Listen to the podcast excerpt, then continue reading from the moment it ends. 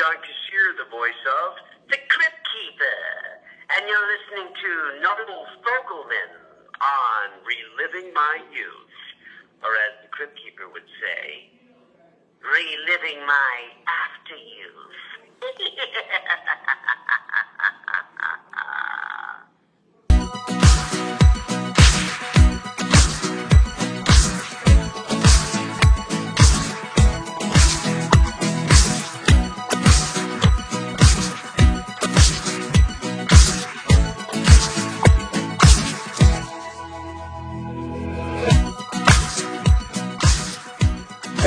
Welcome to My Youth, the show where we look back at pop culture from the 70s, 80s, and 90s. My name is Noah Fogelman. Halloween is right around the corner, so I figured we'd scare things up with John Kassir, aka the Crypt Keeper.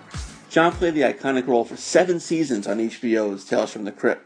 John talks a bit about how he landed that role and just why it's so iconic.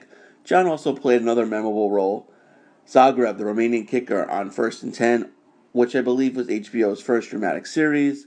John talks a bit about O.J. Simpson, who played the general manager T.D. Parker on that show. And John, as a non stand up comedian, won the stand up competition on Star Search. Remember that show? Defeating two high profile comedians along the way. I won't mention who they are. We'll talk a bit about that during the interview. John's an accomplished voiceover actor, Pete's Dragon, among others. He was the voice of Deadpool on TV.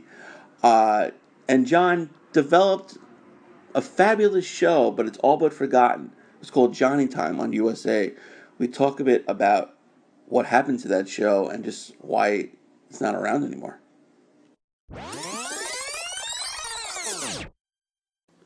And helping me relive my youth today is the one and only John Kassir. John, how are you today? I'm good. How you doing? I'm doing great. Thanks for joining us. I really appreciate it. Um, so let's go way, way back. Uh, how did you uh, first know you wanted to become an actor slash performer? Um, you know, I was, uh, I always kind of loved it as a kid. I always loved, you know, entertainment. I loved watching stuff like the Ed Sullivan Show, and um, you know, I was a little kid with big dreams, and I liked, you know, acting them out. I used to do circuses in my basement for like the neighborhood kids. I would pretend to be the guy on the tightrope walk, and I would pretend to be on a unicycle, and you know, I would invite the kids in, and I was like, you know, I had my own little Ringling Brothers thing going on in my basement, and, and uh, you know, I charge them a penny to get in, and then I, I uh, charge them five cents for the penny candy, like they do at the movies. you know, so, um, you know, I started doing it. Of course, when I got into school and stuff, they would do plays, and um, I've, uh, you know, as a kid, I, I uh, you know, was uh, suffering from dyslexia, which they didn't really know what that was back then. So they just, you know, just kind of said I was, you know, lazy and didn't apply myself. But of course, I, I was, uh, you know, disruptive because I was trying to, you know, um, participate any way that I could, and it was usually by entertaining the class. So, um, you know, there was a couple of teachers along the way uh, that that recognized that as uh, as something that would, you know, give me an opportunity to get up front of the class, and, you know, do poetry or these kind of things, and and that's how I got an opportunity to, you know, start performing in the class. So it's something I always really wanted to do. Right, and you also were a street performer and also a mime, if I believe. Um, well, yeah, you know, when I got into college, I mean, I always loved when I saw, you know, I loved Red Skelton, who was a funny physical comedian, and Dick Van Dyke and Charlie Chaplin, and these these physical comedians, and and then I realized, you know, seeing Marcel Marceau on TV, I realized it was actually like this art um, uh, a performance that was called pantomime, and it was, you know, without any props or costumes or anything, or you know, uh, makeup if you wanted. Um, you'd create, uh, you know, like a whole sh- show and a whole scenario, uh, performing, uh, pretending that everything was there. And um, so I started uh, self-teaching myself that, and then when I got into college at Towson University, um, I, uh, I auditioned for the the mime troupe, and I got in right off the bat without even taking any classes, and um, wound up take, taking and teaching classes there, and, and uh, being part of their mime troupe. So, um, you know, they would send us out to to to uh, work with uh, blind and handicapped people, you know, as part of our training, uh, which was a really nice thing to do.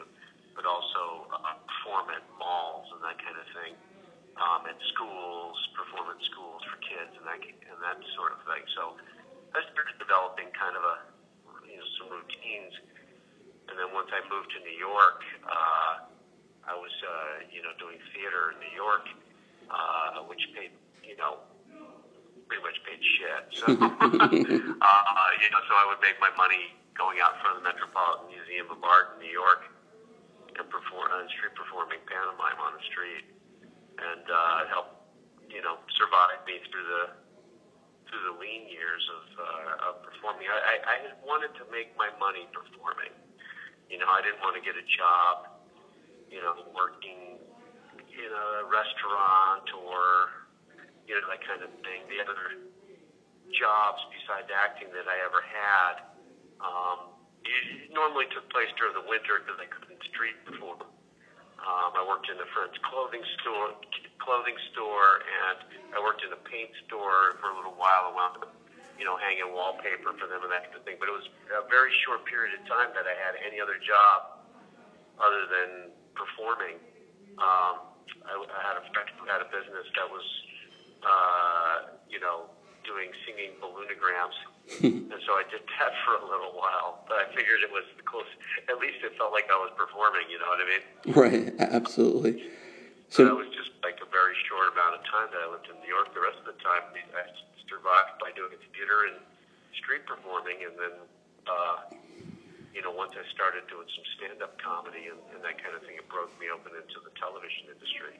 Right. I want to talk a little about your stand-up because um, you were on Star Search, but you weren't uh, a stand-up when they approached you, correct?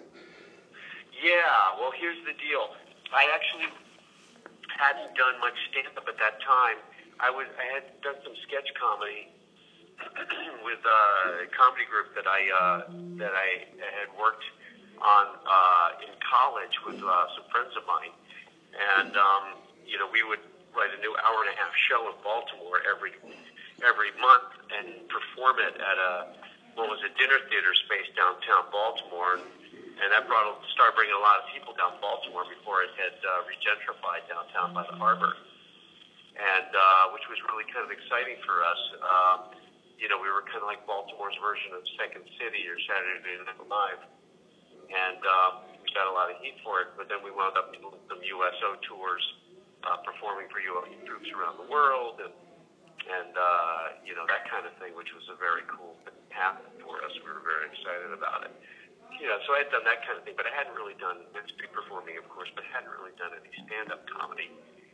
But I had landed a role in an off-Broadway show uh, that uh, was called Three Guys Naked from the Waist Down. I know it sounds like a gay review of the village, right? uh, but it was uh, this was about stand-up comics and uh, I think Dreamgirls, uh, the musical Dreamgirls, but this was a musical about three stand-up comics, and starred me and Scott Bakula and a guy named Jerry Colker, who was uh, you know a writer, and an excellent performer, and, and, and wrote a part for it himself in it. And um, it was big off Broadway, and um, the comic that I played was kind of a dark, suicidal Andy Kaufman-ish type character, and um, uh, was able to launch, uh, you know, a really nice, uh, you know, some of my own material into the character, uh, which uh, Jerry was very gracious to allow me to do. And, um, you know, while I was doing the, the show, people from the first season of Star Search, people from Star Search saw me in the show and they asked me if I wanted to be on Star Search, and I'm like, well, I'm not really a stand-up comic. It's a part that I'm playing. They go, well, you can win a hundred thousand dollars. I'm like, fuck, did you hear about my stand-up comedy? so, um, you know, I went on the show, and having done sketch comedy and that kind of thing, it was they gave you two and a half minutes, and I just started frantically putting together these different routines, a lot of them with different kinds of characters and voices and you know, I would do like the Wizard of Oz in two and a half minutes was one of my signature pieces and that kind of thing. So, um, you know, I just kept winning. You know, I, I, I you know, I, I got myself after a number of wins into the semifinals, and uh, came came on the show in the semifinals, I uh, came up against Rosie O'Donnell, who was uh, you know just starting to get known from the show, and she had won uh, a, a number of uh, weeks um, after after me, and um, we came up against each other in the semifinals, and I beat Rosie O'Donnell, and then I came up against Sinbad in the finals, and we and I won. So the next thing I know, they're like, "Okay, you're going to be opening for Tom Jones in Vegas." My agents were you were like, "We're going to put you. Uh, you're going to open for uh, the Temptations and the Four Tops on their TNT tour, and Lou Rawls and Rodney Dangerfield and all these different people." And I didn't have an act really, so I was like, "I better grab some of those bits that I did on Star Search and get into the clubs and work up."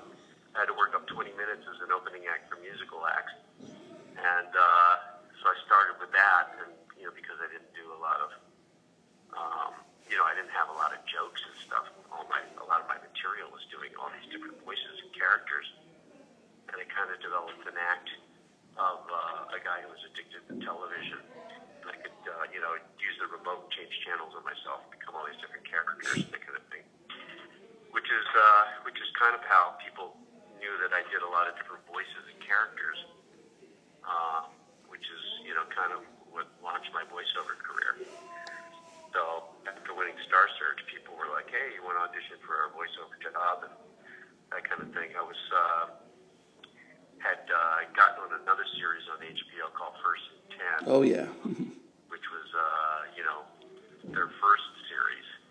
And uh, I know you were interested in talking about that because uh, it's uh, not a lot of people remember that show because it was uh, it was you know back when HBO was first on the air, right. and um, here I was, you know, playing a Bulgarian field goal kicker who can kick 60 yard field. Of the actors on the show, um, a lot of the actors on the show were, were uh, um, you know, real football player, O.J. Simpson and people like that. So it was pretty cool. It was a pretty cool setup, and that's you know when, when uh, uh, HBO called me up and said, "Hey, you know, we know you can do characters and voices and, and stand up and this kind of thing. We need somebody like that to come in and uh, audition for Tales from the Crypt." Yeah, it's it's funny because when I, I tell people, hey, have you heard of First and Ten? They're like, the um, old ESPN show. I'm like, no, it used be a football show on HBO with O.J. Simpson. And immediately when I say O.J., you know, they laugh. You know, I, I lose them right there. I'm like, no, no, no, it was actually a pretty good show, and he was a halfway decent actor. So I was working with O.J.? Uh, OJ was great. You know, I mean, it was like you know nobody knew what what, Right. was, what was going to be the fate of OJ. OJ was a huge star. You know, he was uh, hugely famous. I mean, I was enamored by him. He was a, a really gregarious guy. He treated everybody really well. In fact, I I think I was uh, when I first came on the show.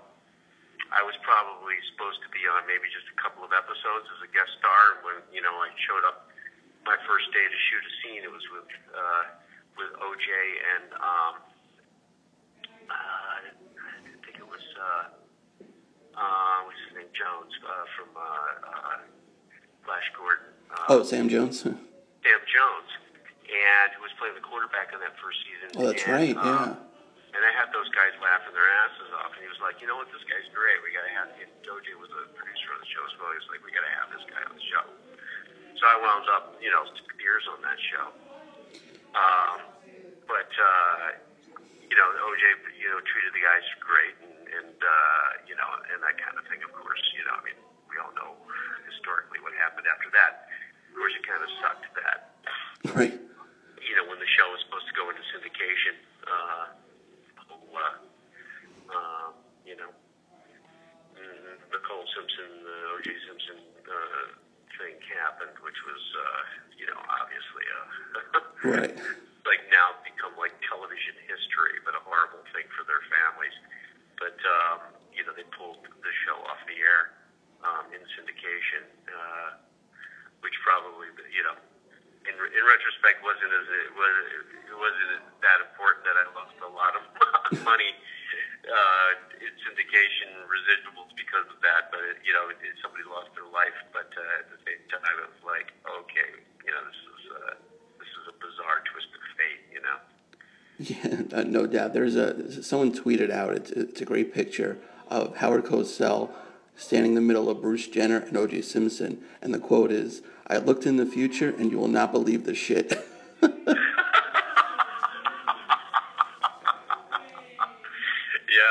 there you go, man. I have a picture somewhere of me, of me standing between Joe Namath and O.J. Simpson. Joe Namath was on, you know, it would come on as a, like an right. That's right. Yeah. Usually on the show, and uh, I got to meet so many big, you know, big football heroes on that show. We also had some great actors. Chris Meloni from SVU was a was a quarterback on the show a couple of seasons. Yeah, Johnny Gunn, right? yeah, exactly. And um, uh, of course, Delta Burke, uh, Yeah. who a lot of people remember from Designing Women and some of the other shows that she was on. This was her first series, and uh, we even had Shannon Tweed on the show for a while. You know, Gene Simmons gets to show up on the set with her sometimes Oh wow. kind of a strange thing. But uh, Jason Beghe, who's on uh, was Chicago PD, is it Chicago Cop or Chicago PD? What's the name of that show? uh, sh- one of the Chicago Fire, Chicago PD. I don't remember. It's one of them. Yeah. Um, same guy's into Chicago Fire. He plays the, the police chief, uh, police uh, sergeant or captain, or Yeah. whatever it is on Yeah. that show. yeah. Tommy Yanessa, right? Yes, exactly. The quarterback on there. So it was, you know, a lot of people uh, uh, cut their teeth on that show. So it was on for uh, nearly seven years. So it was pretty, uh, you know, it had a pretty good success. Um, of course, a lot of guys will come up to me and goes, "Oh, I love that show." I go, "You watch it for the titties?" And they're like, "Yeah." Of course, yeah. Because you know, people's parents didn't know they were watching. They thought they were watching a football show. It was one of the first series on TV that you know Right. had nudity as you know, along with the comedy and sports. Um, so it was kind of like uh, you know an interesting uh, time for television to be um, to jump on the TV for me, and um, you know wound up working a, a bit on Dream On, which was another HBO series, and then of course first, uh, Tales from the Crypt. So it was, HBO was very good to me early on in my career, and um, obviously they've on to make some of the best television ever. Yeah, absolutely. Even like when First and Ten was running, uh, Dream On, that was also like a revolutionary show. I think, Right. yeah, I think like even not necessarily the news was on right around that time as well. Say that again. Uh, not necessarily the news. I think that was. on. Yeah, it's not necessarily the news, and you know, a lot of they were doing some really fun stuff. Yeah, yeah, Um, you know, obviously, uh, it's it's all branched out into you know Game of Thrones and some pretty amazing things. But you know, they were the template for all the what all the cable channels were to do. I mean, when Showtime first came on, they basically had some sporting events and some you know soft porn was their was their thing, and they've gone on to become one of the you know one of the classiest, top you know quality. Uh, um, you know, channels on cable as well over the years have gotten to do comedy specials and Right. Reefer Madness movie musical. right. Some really cool things for Showtime over the years as well. Yeah, but both those networks have come a long way from showing, you know, the softcore and like you know real sex and whatnot. Yeah, it was a really great time to break out, uh, you know, into television for me. Um, you know, coming from stand-up comedy, I mean, it was hard for people to take me seriously. Here I was, a theater actor, but people only only knew me as the guy who won Star Search out here in California. So, um, you know, a lot of the lot of material that was being offered to me was was fluff, but you know, I mean, um, uh, but it was an opportunity for me to really build a, uh, a career that's, you know, including my theater career, has lasted, you know, supporting myself as an actor has lasted 37 years. So I know I don't look as old as that, but, uh, you know, I think the uh, playing an old dead guy probably keeps me younger looking in real life. It's kind of like having your painting in the closet, you know, yeah. like the Dorian Gray story, you know. yeah. Now, like speaking of, you know, ages, you know, he stays the same age too. yeah, it's totally. Now, speaking of the Crypt Keeper, um, how did you get that role? I know you were kind of a big fan of the comic books, right? Uh, huge fan of the comic books. I loved them as a kid. My grandfather had a little store in Springfield, Mass. I, you know, I lived in Baltimore, but my mom grew up there. When we'd go as kids up to visit all my cousins and everything, we all go to my grandfather's store and had uh, a uh, you know, like a magazine stand with comic books. And, you know, my other other cousins were always trying to like sneak, you know, uh, steal and sneak the porn off the, off the magazine stand, and I was always trying to steal Tales from the Crypt comic books. And um, of course, they were very controversial back then because that was prior to the, uh, you know, the age code and stuff, which Right. of course EC Comics was partially responsible for that happening um, because they were controversial. They believed they caused juvenile delinquency.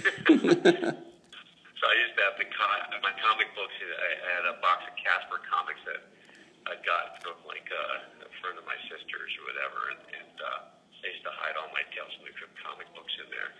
But um, you know, years later, when they got Tales from the Crypt, I went back to my home looking for my Tales from the Crypt comic books, and my my mom was like, "Oh, I gave them to some kid down the street."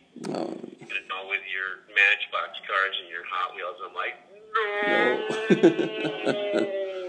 you know, because Yeah. these are the most collectible things I ha- I owned. You know, I was like, you have any idea what those comic books are worth, mother? Right. You know, she was like, oh, they cause juvenile delinquency. I was like, I'm like, mom, they're like, you know, back then they were worth four or five hundred bucks. You Right, know. yeah. Now they're like worth over a thousand bucks a piece if you can find them in good shape. It, it, if I could sign them, they'd probably be worth a lot more. oh, So, no doubt.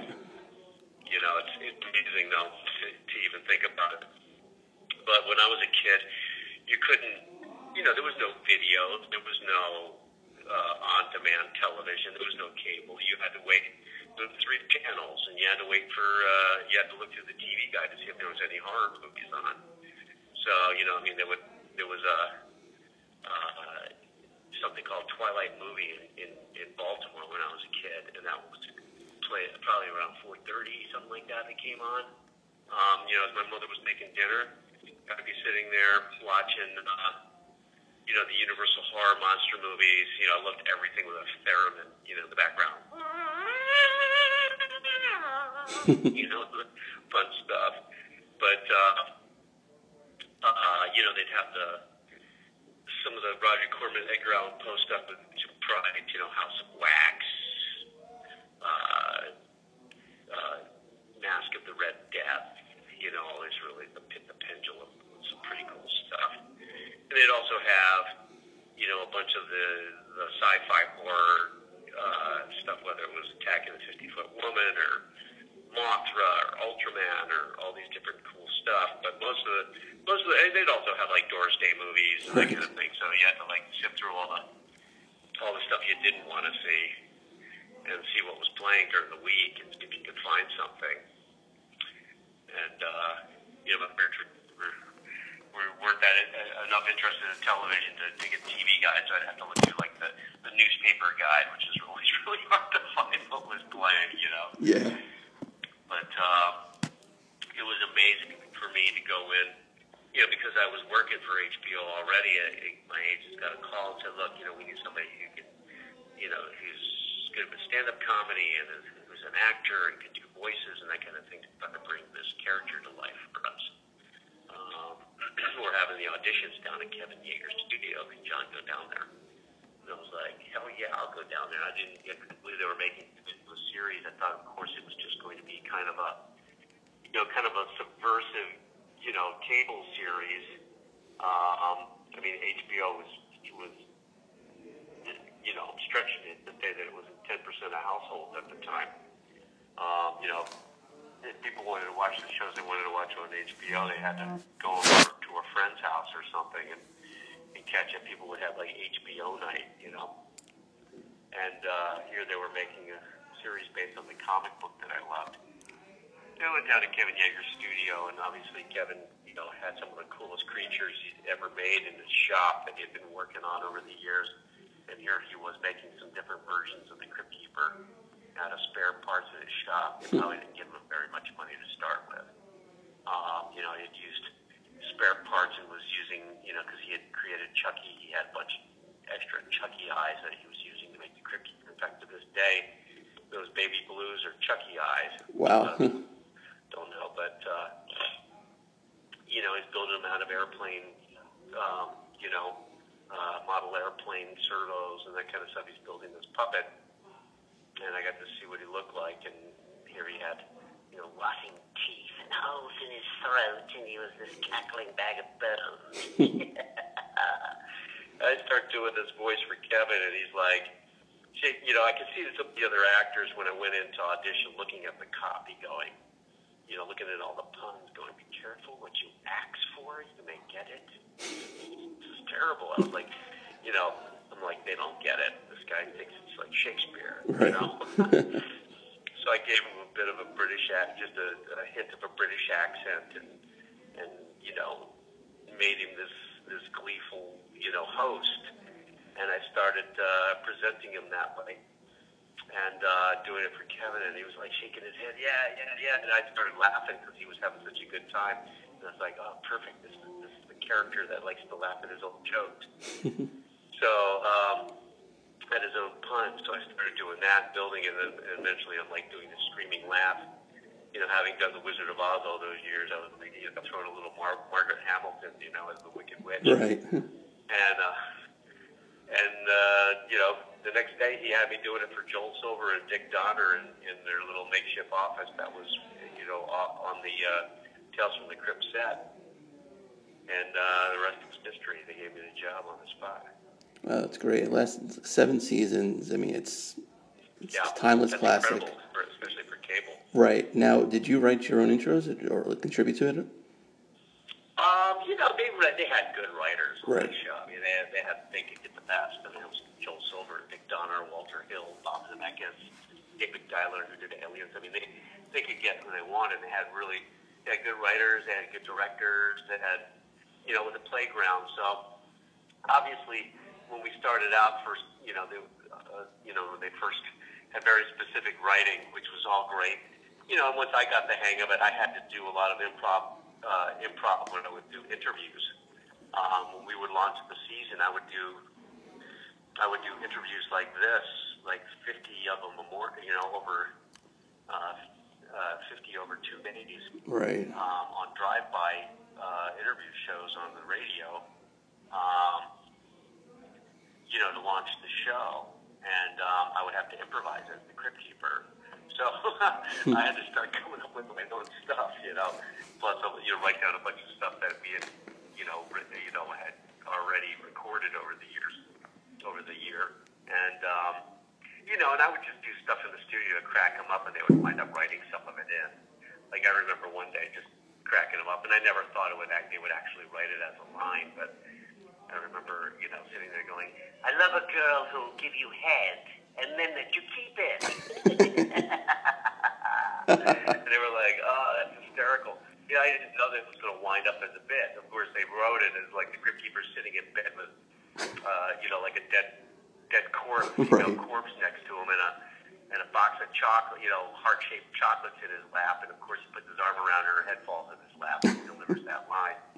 And um, and they just, you know, so over the years I, I got to, you know, really get a sense of the way the guys talked on his own, and uh, you know, and, and, and delivered some laughs from uh, from my own, uh, you know, bring more and more of my personality. When they first started the Crypt Keeper, you know, like I said, you know, Kevin had made it from a bunch of spare parts, and um, so his mouth didn't work very well, you know. Um, I mean, it worked, but it just didn't. Oh, they couldn't make it open very wide and that kind of stuff. So he had to talk slow. You know, I auditioned for you know this this funny you know stand-up comic delivery character, but when I went into the studio to record, Kevin was like, you know, we're gonna have to slow it down because he can't keep up with that. So I go, okay, we'll just make him a little slower and more obvious and more ominous. Talk slower and a little more creep, like that. So in the first season or two, you see a little more of that type of crypt keeper. And of course, when the show got picked up, they had a little, little more money, you know, a little more budget to give Kevin to spruce him up and make his mouth work better and that kind of thing. And we were able to start, you know, the puppeteers, of course, we got to practice a, a bit more together. And I mean, four or five puppeteers making one character work in that, you know, Bunraku kabuki style puppetry, you know, and they did an amazing job.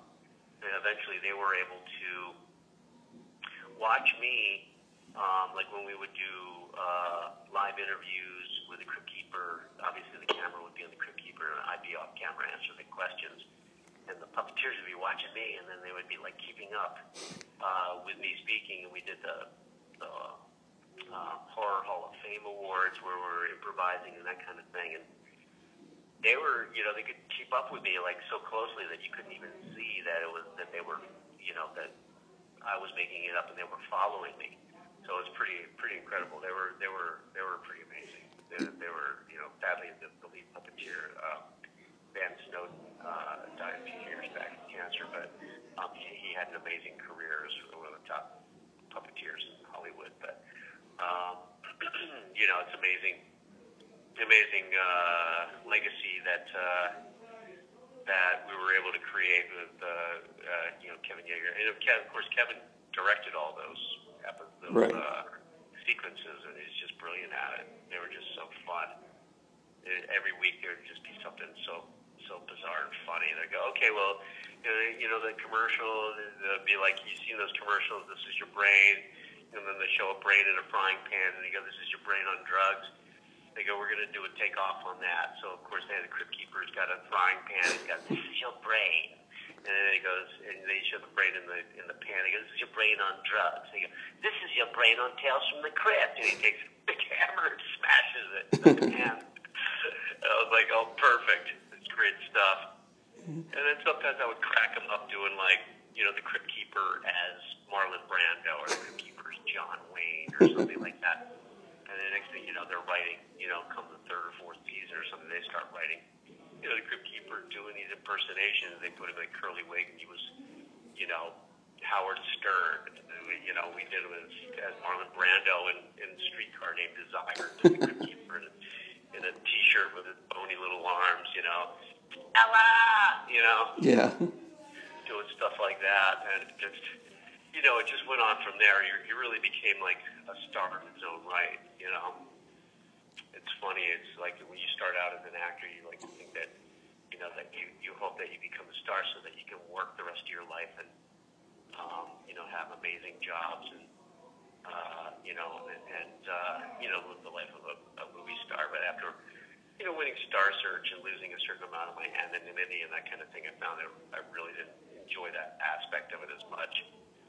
So it was kind of fun that over the years I've been able to, um, you know, do the voices of a lot of famous characters and still fly under the radar, still walk down the street without people recognizing me for the most part. You know, if I go to a convention or, you know, someplace where there's a lot of my fans or horror fans or, you know, people will know what I look like, and of course they're, you know, I can, you know, I can get that that that kind of, uh, you know, fun kind of thing. I've, I've always kind of felt like I can still, you know, be one of the one of the masses when I, you know, when I like to be, um, in terms of, uh, you know, rubbing shoulders with the people who appreciate my work. Because I mean, I'm not doing brain surgery. You know what I mean? It's, it's like I'm not, you know, I'm not royalty. I'm, you know, freaking entertainer. People enjoy my work. That's great. That means that I'm doing my job well. And people love the characters that I've done, and I've even done my job better because it's, you know, ultimately, if you're a good actor, it's all about the characters, not about you. So, um, you know, I'm really, uh, I feel real, really fortunate to to to have the career that I have. You know, as you get older, you get into your 40s, 50s, even 60s, or even older. It's like you get less and less, a lot less work on camera, just because there aren't as many parts for those those actors and the actors that you're up against are good to do because they've been around as well for all this time, and, and so that you don't get paid as much for it because it's competitive. But, you know, it just uh, that kind of gets less and less. Some people just give up on it. You know, I've been lucky enough to be able to, as a voice actor, play a bunch of characters that I would never get to play on camera, and I'm not typed out by my age or or, or physical makeup or uh, race or even whether I'm human or not. so you know, I get to play a lot of non-human characters. Uh, you know, Ellen eats dragon and Meeko the raccoon, and you know, playing animals and stuff, which is kind of fun. Or Sparks or Deadpool or all these fun characters. Um, you know, I, I, I really, I mean, the older I get, the, the more I appreciate how my careers worked out. I mean, it, it may not have been exactly the direction that I was going. Um, you know, when I started out, I thought I would. I, I, just wanted to be a theater actor and work on the stage, which is which is so much fun. But you get paid so little. I realized you, you really need to. And then the best parts were also go to people who were on television and film. So I was like, ooh, I better, uh, you know, I better work that part of it too. And of course now, um, here I'm. Uh, I'm able to work way past my, sh- you know, uh, a lot of actors' shelf life just based on the, the voice work that I get to do. Yeah, and one of those roles I just saw with you was you playing the Martini bot in uh, Mystic Cosmic Patrol on the Funny or Die website. Uh, how'd that come about? Um, you know, I worked. Uh, it's funny. It's another actual Tales from the Crypt connection, okay. really, because uh, Gavin uh, Hignight, who wrote and created the show, uh, uh, a very creative guy. He's, uh, you know, uh, we worked together on Teenage Mutant Ninja Turtles and that kind of thing. Uh, he was a writer uh, as well as um, doing a lot of the promotional stuff for FearNet. When Tales from the Crypt was with FearNet. And so uh, Gavin's job was to, um, you know, promote the Crypt Keeper and promote FearNet and promote Tales from the Crypt on FearNet. And we did a, a, you know, wound up at a, at a, at a number of uh, conventions and, and events together promoting the show. And, um, you know, I recognized him as a very talented, you know, young guy. And, um, and he's uh, wanted to, you know, uh, has asked me, you know, a few favors over the time to, you know, to help uh, be in some of his projects. And I was, of course, I said yes because, of course, the guy's very talented, and I, I, I knew he would be making some fun stuff. Um, we made a, a, a pilot episode of a of a fun werewolf movie called uh, Night People that I did. It's it's kind of a, a werewolf comedy, um, which was a lot of fun that I did for Evan, and then he asked me to come in and do Martini Bot for him. Um, and I was like, yeah, definitely. We had a lot of fun doing it. He did a great job. It's a lot of fun. Um, so that's how that worked out. So you know, as in most things in this business, people appreciate your work. They call you in, and, and if it winds up working out, um, you know, that's how Pete's Dragon worked out. I came in to do just a little looping job to, to cover a, an actor's voice that was from New Zealand, so they didn't have the actor available, and they needed somebody to come in and, and double his voice for a little scene um, in the movie. They came in and, and David, the director, David Lowery, the director, was like, you know, I'm a huge fan of your work, and I know you do, you know, animals and creatures and this kind of stuff. Give it a shot doing Elliot for me. Mm-hmm. So I did a few things for him, and he was like, okay, you got the job. So I wound up, you know, doing all these great vocals for this uh, beautiful movie. I mean, if you haven't seen Pete's Dragon, it's really, really beautifully done. It's, it's one, you know, it's an instant classic uh, for Disney. Um, you know, David was a uh, uh, Sundance, you know, director, winner, you know, um, you know, so he obviously came from the the mindset of independent feature, and you can tell he loved movies like E.T. and that kind of thing because it, it really, uh, the movie really has like a lot of heart to it. Yeah, I think my son saw it, but I, I haven't yet to see it. But I'll, I'll, definitely check it out. But before I let you yeah. go, I, I don't care who you are. Bring your handkerchief, man. Yeah, right. yeah, exactly. I got to ask you about Johnny Time. I, I, oh, Johnny Time. Yeah, I loved it. Yeah, I was in college when it debuted, so I watched you know a little bit of it. Are you're going to release any videos of it? Because it's you can't find it anywhere. No, because it's you know it's it's funny the way that those things come and go. I mean, you do uh, uh, Johnny Time was my own show. You know, uh, I was doing. Uh, eventually, I took my my stand up and I turned it into a one man show in the theater, and it was a it was a hit here in L.A. And um, you know, I it was called Confessions a Geeky Junkie, and and I put my stand up into a show where the guy was is basically about a guy who was who was uh, a tubaholic, meaning he was a, a, addicted to television, and he was trying his best not to not to watch TV. But he, as a result, he would wind up channeling TV shows on uh, himself and that kind of thing. And, and it was a very fun, funny show. And I got to do, you know, it was uh, a, a one man show, but I had all the characters that I played. Of course, I had puppets and all this great stuff. And and my buddy Jerry Colker, who had uh, written Three Guys Naked from the Waist Down, the musical that I told you about, um, you know, came to me and was like, "Dude, you know, you got you, you got to make something. We got to make something out of this show. I mean, you know, this show is great. You know, what are you to do?" And I was like, "You know, we had come up with the idea of doing a a sitcom where I had a kid show, where I had my own kid show in the sitcom, and, and that kind of thing. And then." Um, I was uh, had a meeting with a with with Viacom Television, and they were they were pitching me the idea of a kids show that they had an idea for, and I was like, well, hold it right there. I have this idea. It's, a, it's a, you know, it was a kid show within a sitcom, but you know, the kid show was a great idea. Here's here's what the idea was for the kid show do. And they immediately said, we want to do this. So Jerry and I, I took, I took, you know, they, we wrote a script. They gave us a little money to write a script. We wrote a script, and it was such a visual show. I couldn't really get it from the script. So I said, okay, here's what I'm going to do. I'm going to take, uh, I'm going to take money out of my, my, you know, all these years of working and, you know, saved a little bit of money. You know, I'm going to take the money that I have in my account. I'm going to roll the dice on it. I'm going to make the pilot myself and hire my friends who I know are talented enough to do all the things I need them to do the costumes, the sets, the direction, the producing, mm-hmm. everything. And so I got my friends together and we made a pilot. And I brought it to them and they go, Oh, we totally get this show. We totally get it. Let's uh, let's start, you know, shopping it around the networks.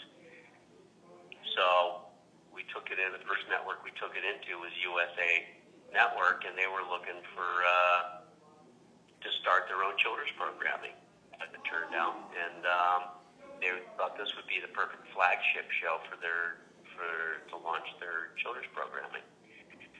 And uh, Johnny Time was uh, once you're on Johnny Time, you know anything can happen. Was kind of the concept, and I played you know the host of a kids show um, that you know, was a modern, very modern and psychedelic version of all the old kid shows that I grew up with, like Howdy Doody and all these different right. shows that had odd puppets and weird things. But one of the things I always loved about those shows was that they talked right to you through through the camera lens, and like they would put your name up there when it was your birthday, and it made you feel like you could possibly even be on the show. So I would open each show with like a little bit of talking, and I had this big-headed green kind of Isaac Hayes character named Smoky Tones Jones. He was a big green-head guy. He, would, he was my co-host, kind of like my Ed McMahon on the Tonight Show. Right. And uh, we would introduce the show, and then I would look out through the audience and I'd pull a kid through the through the tube, uh, the lens that was watching, and pull him right onto the show. Um, and uh, the kid would have some problem, like the kid lost her braces, or this kid had, you know, he had a lot of fears. He and his brother were hanging out, but his younger brother had was afraid of everything. And so I would have, okay, today's theme, bing, you know, uh, how to face your fears, or you know, one kid we had like one kid that looked like a young version of Steve Buscemi, like he hadn't he hadn't slept in weeks. you know, it's like uh, you know, how to fall asleep, you know, so that would become our theme for the day, and we would tackle with all kinds of fun stuff and all kinds of fun characters and play all the other characters. I think over the span of the show, uh, 13 episodes, I think we had like 80 some characters that I played. Wow. but um, there were some of the normal characters that were on every week. I had a little kid character who was in the corner because he was a bad kid. He was always getting into trouble, but he always had his own little philosophy on life. you know, Cyril Stein, and he was, you know, funny character that I had been doing for years. He was he was in all those sketch shows back in the day when I did, you know, Animal Crackers, the the, the, the sketch comedy group from Baltimore, you know, kind of thing. So it was uh, really well received. TV Guide, you know, in their in their children's shows uh, edition, you know, they do one uh, time a year. They rate all the kids shows, gave it like the top rating and and that kind of thing. But sadly, on USA, they didn't really have much. Um, they didn't have much money to to really launch their kids show, and ultimately they wound up um, not being able to give the show the rest of the rest of the support it needed on the channel. So I wound up like the only, pretty much the only kids show on USA Network. And uh, so it was like on Sunday mornings as a lead into the WWF, which is where we found out that it was really popular with stoners, um, which was our, our initial intent for the show anyway. But um, uh, it was a really great show. But you know, USA Network didn't have. Um, you know, the money to continue with the show, sadly, because they loved the show. The show got, you know, I mean, the show could have been like the next Pee-wee Herman. I, I'm convinced it was really, really, really great show. I had such great people um, hired to do all the job for me, and and uh, you know, and co-created by me and and co co-written, but most of a lot of it was written by Jerry. You know, he's a good writer, Jerry Colker, who wrote Three Guys Naked and that kind of thing. So it was a really fun show. We had I had such a blast making it, and um, was really proud of it. But you know, ultimately, you know, Viacom got bought out by Paramount. They got bought out by CBS. So it's in some library somewhere. And there there's so many shows like Johnny Time that are there that will never be seen on YouTube or anywhere because they're too short-sighted to go through their library and find things that are genius that they have there. You know, and I don't I don't really have enough of the rights. You know, I was I, I always hope I was like, you know what, maybe I'll just take some clips and put it out there, um, and see what happens. But um, you know, I don't even have I don't I don't even have a, a great copy of it myself. It's you know the the original uh, tapes and uh, you know uh, are in some vault somewhere at CBS. so, you know, but. Um, I, I, I it, it had such a it had such an appeal to not only kids but adults because it was really you know meant it, it was, there were times we actually even made it kind of racy you know right. kind of there was a lot of adult humor in there the way that you would find in South Park or something like that you know yeah I, but, think, uh, yeah yeah sure had a good time making that yeah I think Silk Silk Stockings would have been a good lead in for that. Yeah, you know what? A, a, good plot for a movie would be like you breaking into, you know, CBS and getting the vault and getting those copies, airing it. It becomes a big hit again, and they don't even realize what they had. There you go. Yeah. There you go. Yeah, John. Thanks for. Uh, I'll have to hire somebody to do that for me. Yeah, absolutely. Yeah. plausible deniability. yeah, exactly. Yeah. Thanks, John, for a few minutes today. I really appreciate it, and uh, best of luck. Hey, it's my pleasure, man, and. Uh, uh, good luck to you, and, and uh, thanks to all your listeners, and and um, and be careful what you ask for. You may get it.